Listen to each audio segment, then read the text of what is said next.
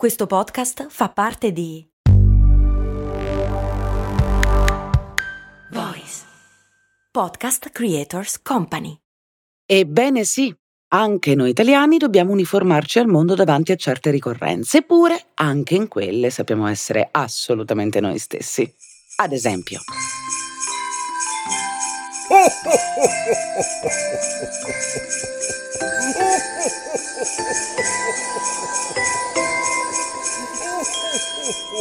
Buon Natale, buon Natale una sega.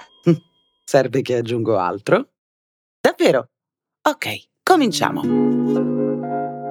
Fai buon viaggio, eh? E mandaci una cartolina. Una cartolina, uno scatto da un luogo lontano, un pensiero prezioso, un sorriso dentro la cassetta della posta. Ve la ricordate? Una semplice cartolina.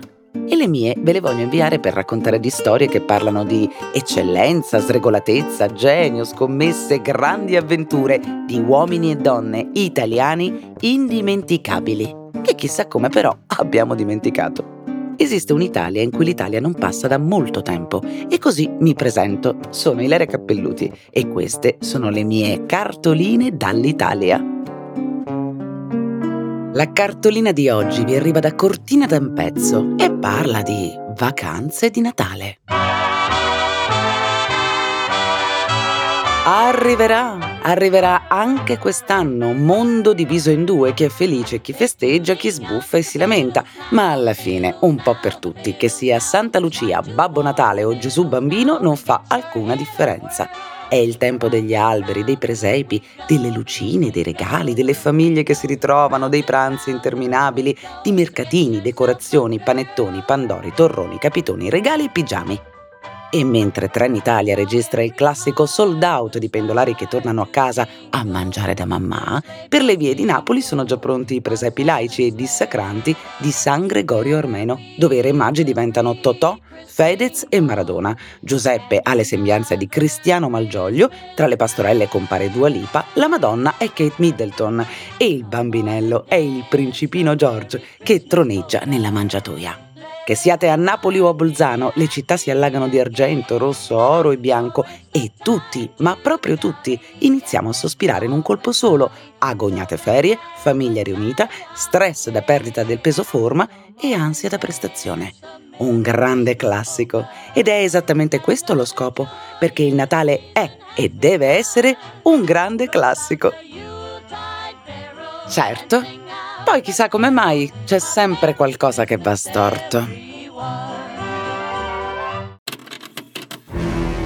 Ad esempio, le lucine che venivano tramandate da nove generazioni senza preavviso si fulminano, oppure la litigata di luglio di zia Giovanna col fratello non è ancora stata risolta, per cui non li puoi invitare alla stessa tavola perché non si parlano o colpo di grazia nel cuore della tradizione, qualche impudente tipo il figlio millennial si fa venire la brillante idea di andare a fare Natale in Cambogia con i buddisti. E tutto, ma letteralmente tutto, diventa pericolosamente scricchiolante. Dal quadro della pace e dell'amore tutto diventa tensione, stress, cupismo difficile da gestire. E in men che non si dica, quel fottuto Babbo Natale appeso al balcone, non vedi l'ora di rimetterlo nella scatola degli attoppi e ti ritrovi sul divano a sgranocchiare l'ennesimo chilo di cioccolate fritti e a sospirare un po' di tranquillità. Ed è esattamente per questo motivo che alla fine della fiera ci ritroviamo sempre tutti lì, sazi ma stanchi, sul divano a guardare l'unica vera certezza rimasta in piedi a Natale, la programmazione televisiva natalizia. Sì, sì, i film di Natale che li sapremo pure a memoria, ma è proprio questo il bello, il vero abbraccio che cercavamo per Natale, quello che non potrà mai cambiare e ci emozionerà sempre.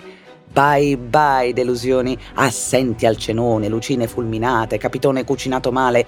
Io ho la televisione. Copertina. Ah, parte la proiezione, dunque vediamo. Piccole donne, quello vecchio, sia chiaro. Poi una poltrona per due, mamma ho perso l'aereo. Uh, Tim Burton con Edward Mani di Forbici, sì. Oh, poi tutti Disney. Charlie o Willy Wonka, tante uguale, la fabbrica di cioccolato. Urca, si piange. La vita è meravigliosa di Frank Capra. Cos'è? È il regalo di Natale di un mio vecchio amico.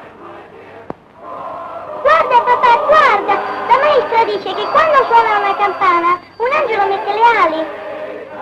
È vero, è vero. Grazie Clarence.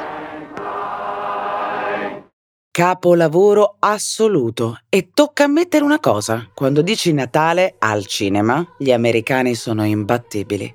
Possono bombardare, invadere, colonizzare, ma quando c'è da raccontare storie edificanti, che risvegliano il senso della lealtà, il sogno della solidarietà, il trionfo dei buoni sentimenti, sono dei fenomeni.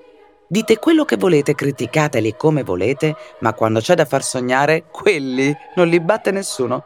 E noi lì, a emozionarci con loro. Per carità, basta un De Filippo per zittire tutti, eh? Ma poi al dunque, quando noi dobbiamo scegliere un nostro cult natalizio totalmente made in Italy, non ce n'è. Finiamo sempre qui. Beh, anche questo Natale ce lo siamo levato dalle palle. Italia 1983, 23 dicembre. Esce al cinema Vacanze di Natale di Carlo Vanzina, una pietra miliare del cinema italiano al punto da creare un genere tutto suo, il cinepanettone, che poi, a guardarlo adesso lo capisco, racconta molto di più delle solite prodezze del buon Gerry Calà, Christian De Sica e compagnia cantando. Racconta di un'Italia benestante e soddisfatta, arricchita troppo velocemente per maturare assieme al conto in banca le buone maniere e la colloca tutta lì, questa nuova Italia, seduta a mangiare insieme a quella che fu, vecchia cortesia e nuova volgarità, a Cortina d'Ampezzo, una delle mete più gettonate per la fantomatica Settimana Bianca. Ma di preciso, da quando gli italiani vanno in Settimana Bianca? La risposta è semplice, marzo del 1911 e per raccontare bene questa storia dobbiamo prendere confidenza con 57 velocipedisti che nel 1894 fondano un gruppo senza scopo di lucro con l'intento di promuovere la bellezza paesaggistica italiana e il turismo sulle due ruote. Sì, perché il velocipede è questo, la bicicletta. No, non l'elegante silhouette in titanio che avete visualizzato, ma la sua versione inizio Novecento, praticamente una specie di cancello in ferro battuto pesantissimo con due ruote e un manubrio, buono per orientarle, non molto di più. Il gruppo prende il nome di Touring Club e in soli 17 anni di promozione sul territorio rifornisce le strade di cartellonistica stradale dedicata al turismo, stampa le prime guide d'Italia e conta un bel numero di iscritti al punto che tra una salita e una discesa sui monti decide di organizzare una gara di sci. Nulla di troppo roboante, eh, intendiamoci, ma visto che non c'è gara senza pubblico e visto che questi sono tutti appassionati di sport, quello che serve è gente che non abbia voglia di partecipare se non da ferma e a bordo pista, cioè in pratica donne e bambini. Scusa, ma portiamo le famiglie allora? E già che ci siamo, invitiamo anche qualche amico? Che la natura sa essere accogliente anche in inverno. Escursioni, ciaspolate, una passeggiata alle gare e tutto il resto cos'è? Beh, una bella cena sociale, qualche canto, una piccola festa, insomma. Poi vuoi mettere, se ti porti la famiglia alla gara, la possiamo organizzare bene e la facciamo durare più di due giorni. Magari facciamo mm, tre, quattro, che poi ci sono anche i giorni dei viaggi. Senti, sai che facciamo? Cifra tonda, una settimana sulla neve e poi tutti a casa. Ed è così che nasce la prima settimana bianca della storia d'Italia e anche una delle prime gare sciistiche di sempre, a Madesimo, nella Valle Spluga. Ed è destinata a rimanere nel tempo perché non ce n'è. Il freddo è il miglior collante sociale infinitamente più intimo e avvolgente delle smanie per la villeggiatura estiva. In estate si sa, chi in acqua, chi sotto l'ombrellone, nel gabbiotto, sul lido, ognuno sta per fatti suoi, ma in inverno li ritrovi tutti attorno al caminetto, a chiacchierare, dopo una intensa giornata tra freddo e movimento. Deve averlo pensato anche Carlo Vanzina, che aveva debuttato come regista al cinema giusto pochi mesi prima con Sapore di mare, riscuotendo da subito la simpatia degli italiani. E poi, in sole tre settimane, riunisce la sua bella coppia di attori preferita, Calà De Sica, e gira la versione invernale delle sudate e desiderate vacanze degli italiani.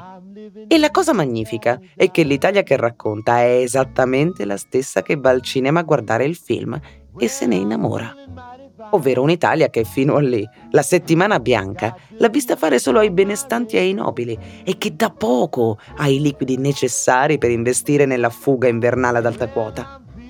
Non c'è più l'interesse per il paesaggio, ma quello per il completo che si sfoggia mentre si scia in pista. Non più l'occasione della famiglia, ma la distrazione della famiglia, se capita, la fuga dai doveri matrimoniali. E poi l'occasione per vedere da vicino il capo e farselo amico e mandare una cartolina ai parenti che sono troppo poveri per far parte di questa elite. In due parole, lo status symbol. Vacanze di Natale è considerato dai tecnici una specie di instant movie, ovvero un film che ha per protagonisti gli stessi spettatori. Pura, amara, autoironia. Questo è il nostro cult di Natale. Altro che grandi sentimenti all'americana, questo è il trionfo del realismo più spietato.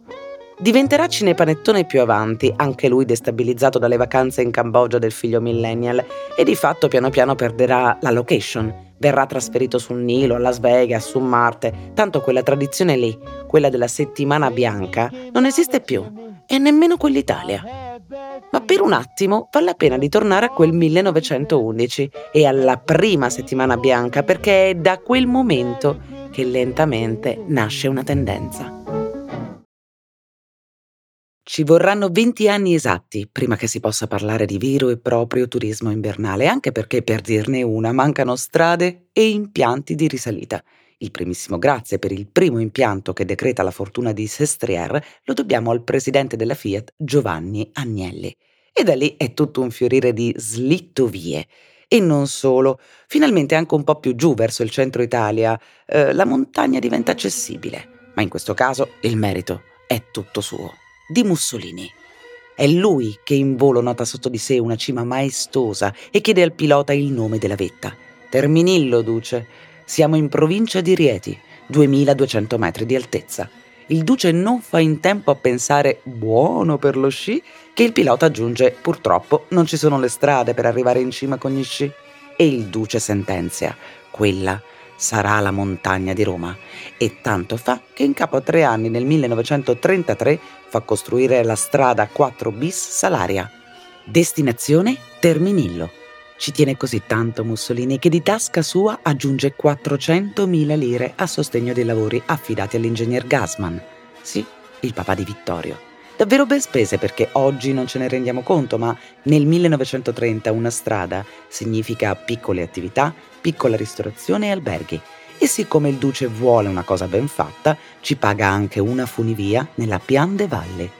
I lavori finiscono in tempo record, tanto che il Corriere della Sera del 26 gennaio 1934 celebra l'inaugurazione con un articolo che poi vabbè, la stampa dell'epoca sembra una sinfonia di Wagner e quindi la frase centrale risuona con un tonante con questa strada da Benito Mussolini fu rivelata a Roma la sua montagna.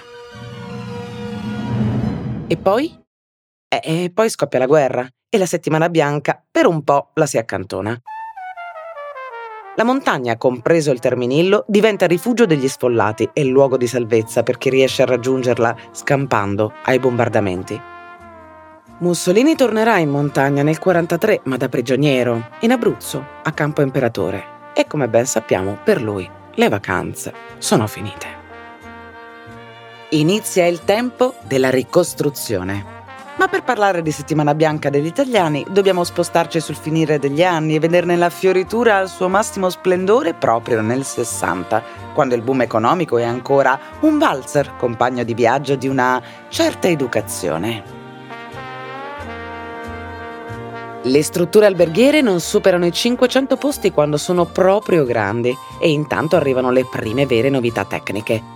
Nel 57 compaiono gli attacchi sugli sci che si serrano agli scarponi con un solo movimento e di conseguenza anche il vecchio scarpone cambia forma e materia, si fa resistente grazie alla plastica dura e viene provvisto di ganci per l'allaccio e lo slaccio.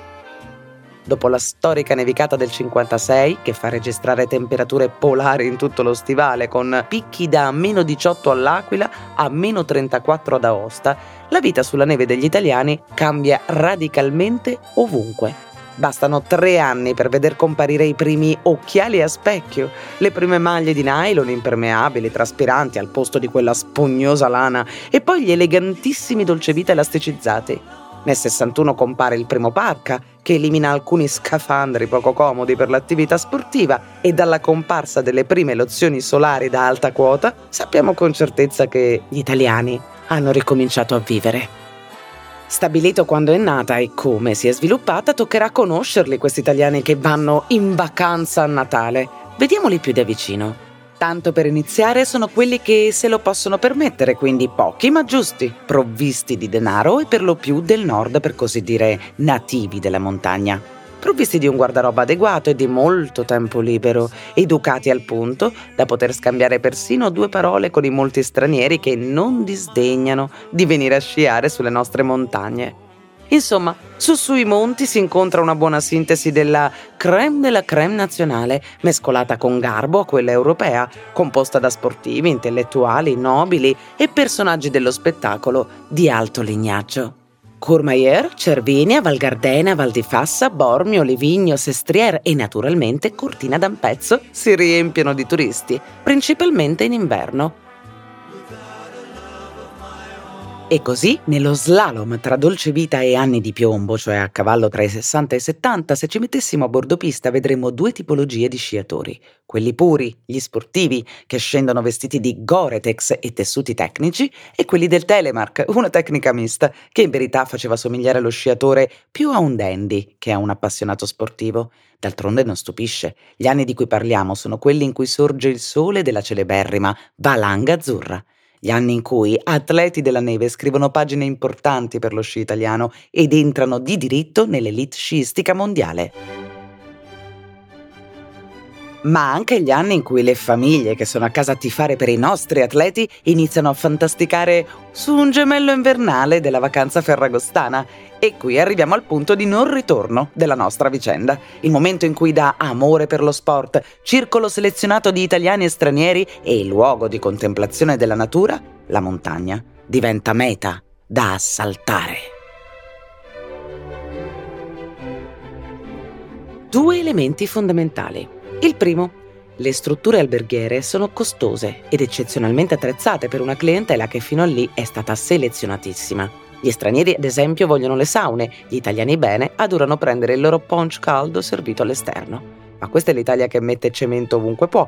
E così, mentre qualcuno comincia a pensare alla seconda casa in montagna, qualcun altro decide che un camping potrebbe bastare per andarsi a divertire un po'. Tocca essere competitivi sul mercato e così si decide per ampliare l'offerta di renderla accessibile a più generi di tasche. Secondo elemento, gli italiani, ovvero i nostri genitori, che hanno iniziato a sentirsi a loro agio nel ruolo di consumatori ebbre di vittorie sociali che parlano di divorzio, libertà sessuale, minigonne, università libera, si sentono moderni, pronti a vivere, pagando a rate se serve tutto quello che i loro genitori afflitti da due guerre mondiali non hanno potuto avere e così per principio si convincono che la vacanza invernale sia per tutti, anzi meglio che debba essere un diritto di tutti. Ecco, questo è il momento in cui diventiamo la narrazione perfetta di Carlo Vanzina.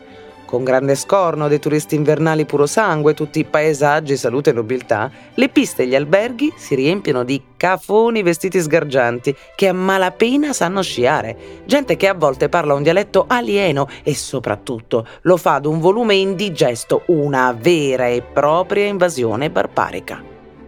Ed è qui che Carlo Vanzina scatta la foto perfetta e non dovrebbe stupirci perché noi non ce lo ricordiamo mai. Ma per dirne una, Vanzina è allievo di Monicelli. Il cinema lo sa fare e lo sa fare bene. E così, attraverso il suo sguardo, scopriamo le paturnie di questo nuovo piccolo popolo delle vacanze di Natale, dividendoli per genere. Senz'altro, se ti pare che uno viene in montagna a pattinare. Ma la libidine è qui, amore. Sole whisky e sei in pole position. Andate avanti voi, dai che vi raggiungiamo poi, vai vai. Eccoli qua, gli uomini. Tanto per iniziare sono totalmente disinteressati allo sci e alla montagna. Beoni, sguaiati, pieni di sentimenti piccoli e grandi ambizioni, impegnati sempre in qualche giro d'affare di incredibile grandezza, conto corrente pieno, o almeno così dicono loro.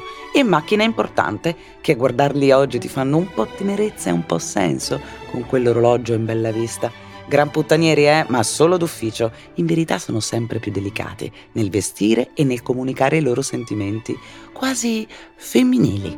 Addirittura uno di loro si scoprirà bisex, ma la colpa, e cito testualmente il film, si sa, è degli studi all'estero. Come se un maschio italiano non potesse permettersi una sana e robusta omosessualità. Vabbè, altri tempi. E poi le donne. Non più le agguerrite eroine del dopoguerra, le Anna Magnani con due occhiaie che tuonavano dignità. No, queste sono donne lisce, truccate, pettinatissime, provviste delle prime pellicce, vanto e invidia di tutte le altre. Grandi spalline, capelli cotonati, orecchini vistosi, quel kitsch tipico anni Ottanta non più le madri coraggio tipo Loren, e eh no, queste sono madri nuove, benestanti al punto da iniziare a lanciare il sospetto che in vacanza ci si deve andare anche dai figli, se non dagli stessi mariti, che stanno sempre lì a chiacchierare di automobili e soldi, e poi la poca soddisfazione sessuale. Sono ancora prede degli ultimi playboy, ma per poco si annoiano, sempre. Certo i nostri due mister sono due bei tortelloni in umido, eh. Eh, ci vuole pazienza. Gli uomini dopo che si sposano diventano tutti... Tortelloni? Eh, un po' noiosi. Pantofolari. Televisione, sport, lavoro. C'è la vita, cara grazia. Eh. E poi i branchi, le nuove famiglie e le loro scorpacciate di tutto che diventano tipo gremlins nella magnifica scena dello scarto dei regali, in pieno avvento del compra tutto, quando ogni oggetto perde valore e diventa solo ressa, bulimia da pacco dono e cose, cose, cose. Una scena quasi apocalittica che ben racconta gli anni in cui siamo. Non ho avuto la fortuna di vivere quegli anni da adulta e perciò faccio fatica a capire quel benessere privo di consapevolezza, quel giulivo entusiasmo per poco in definitiva. È durato lo stesso tempo delle spalline e poi si è estinto in Italia, ma tocca fidarsi. Deve essere stato divertente e pieno di ottimismo. E infatti gli italiani in sala si sganasciano al botteghino il film incassa quasi 3 miliardi di lire e si posiziona così bene nella classifica dell'anno da spingere Vanzina a replicare il format, quasi come fosse una compilation di musica. Oh, a tal proposito, Vacanze di Natale è anche questo, una colonna sonora da far muovere il piedino anche almeno avvezzo alla dance. Eh già, perché questi sono anni memorabili per la, chiamiamola col suo nome di allora, musica da discoteca. Dopo le sperimentazioni psichedeliche dei 70 arrivano gli elettronici 80 e ci consegnano solo miti. È la vera e propria rivoluzione pop. Duran Duran, Spandau Ballet, Michael Jackson, Madonna, Prince, gli U2 e così non stupisce che la colonna sonora di vacanze di Natale diventi leggendaria e lo rimanga ancora oggi come raccolta dei fondamentali di quei mesi dell'83, quelli della settimana bianca. Ma occhio, Vanzina anche in questo non tralascia l'italianità.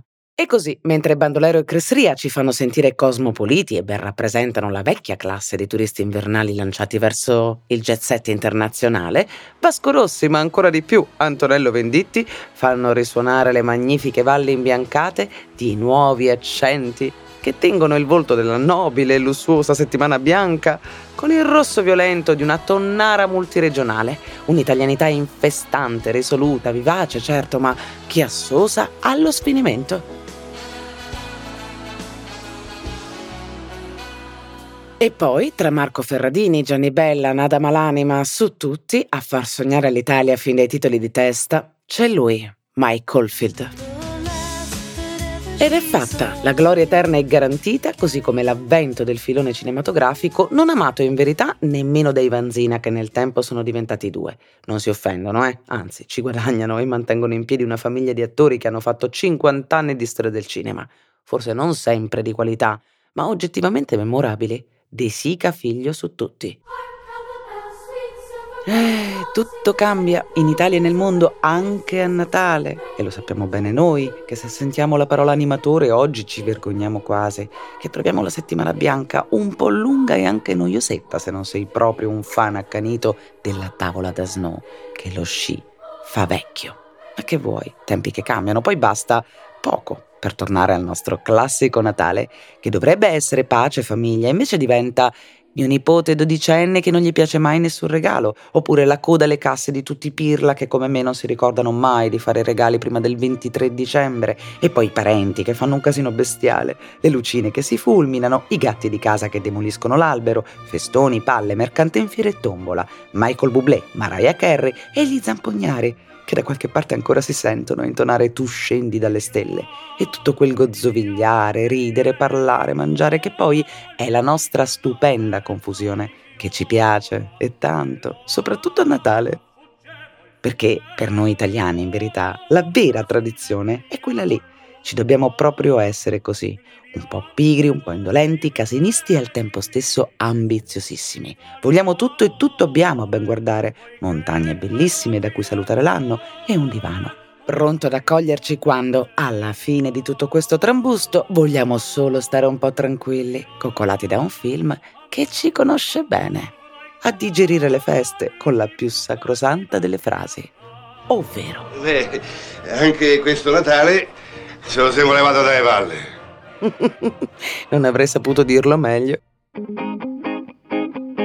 Greetings from Italy. Cartoline dall'Italia. Volenti o nolenti, firmano con noi questa cartolina Mozart, Moore, Verdi, Wagner, Prokofiev, Miller e in voce Stefania Sandrelli, Guido Nicheli, Roberto Garrone e Jerry Calà. Avete ascoltato Cartoline dall'Italia, un podcast voice original di Ilaria Cappelluti. Testi Ilaria Cappelluti Francesco Marchi. Sound design Alessio Belli. Musiche originali Franco Liberati. Illustrazioni Valentina Pastorino. Media partner Eccellenza Italiana. Produzione voice.fm.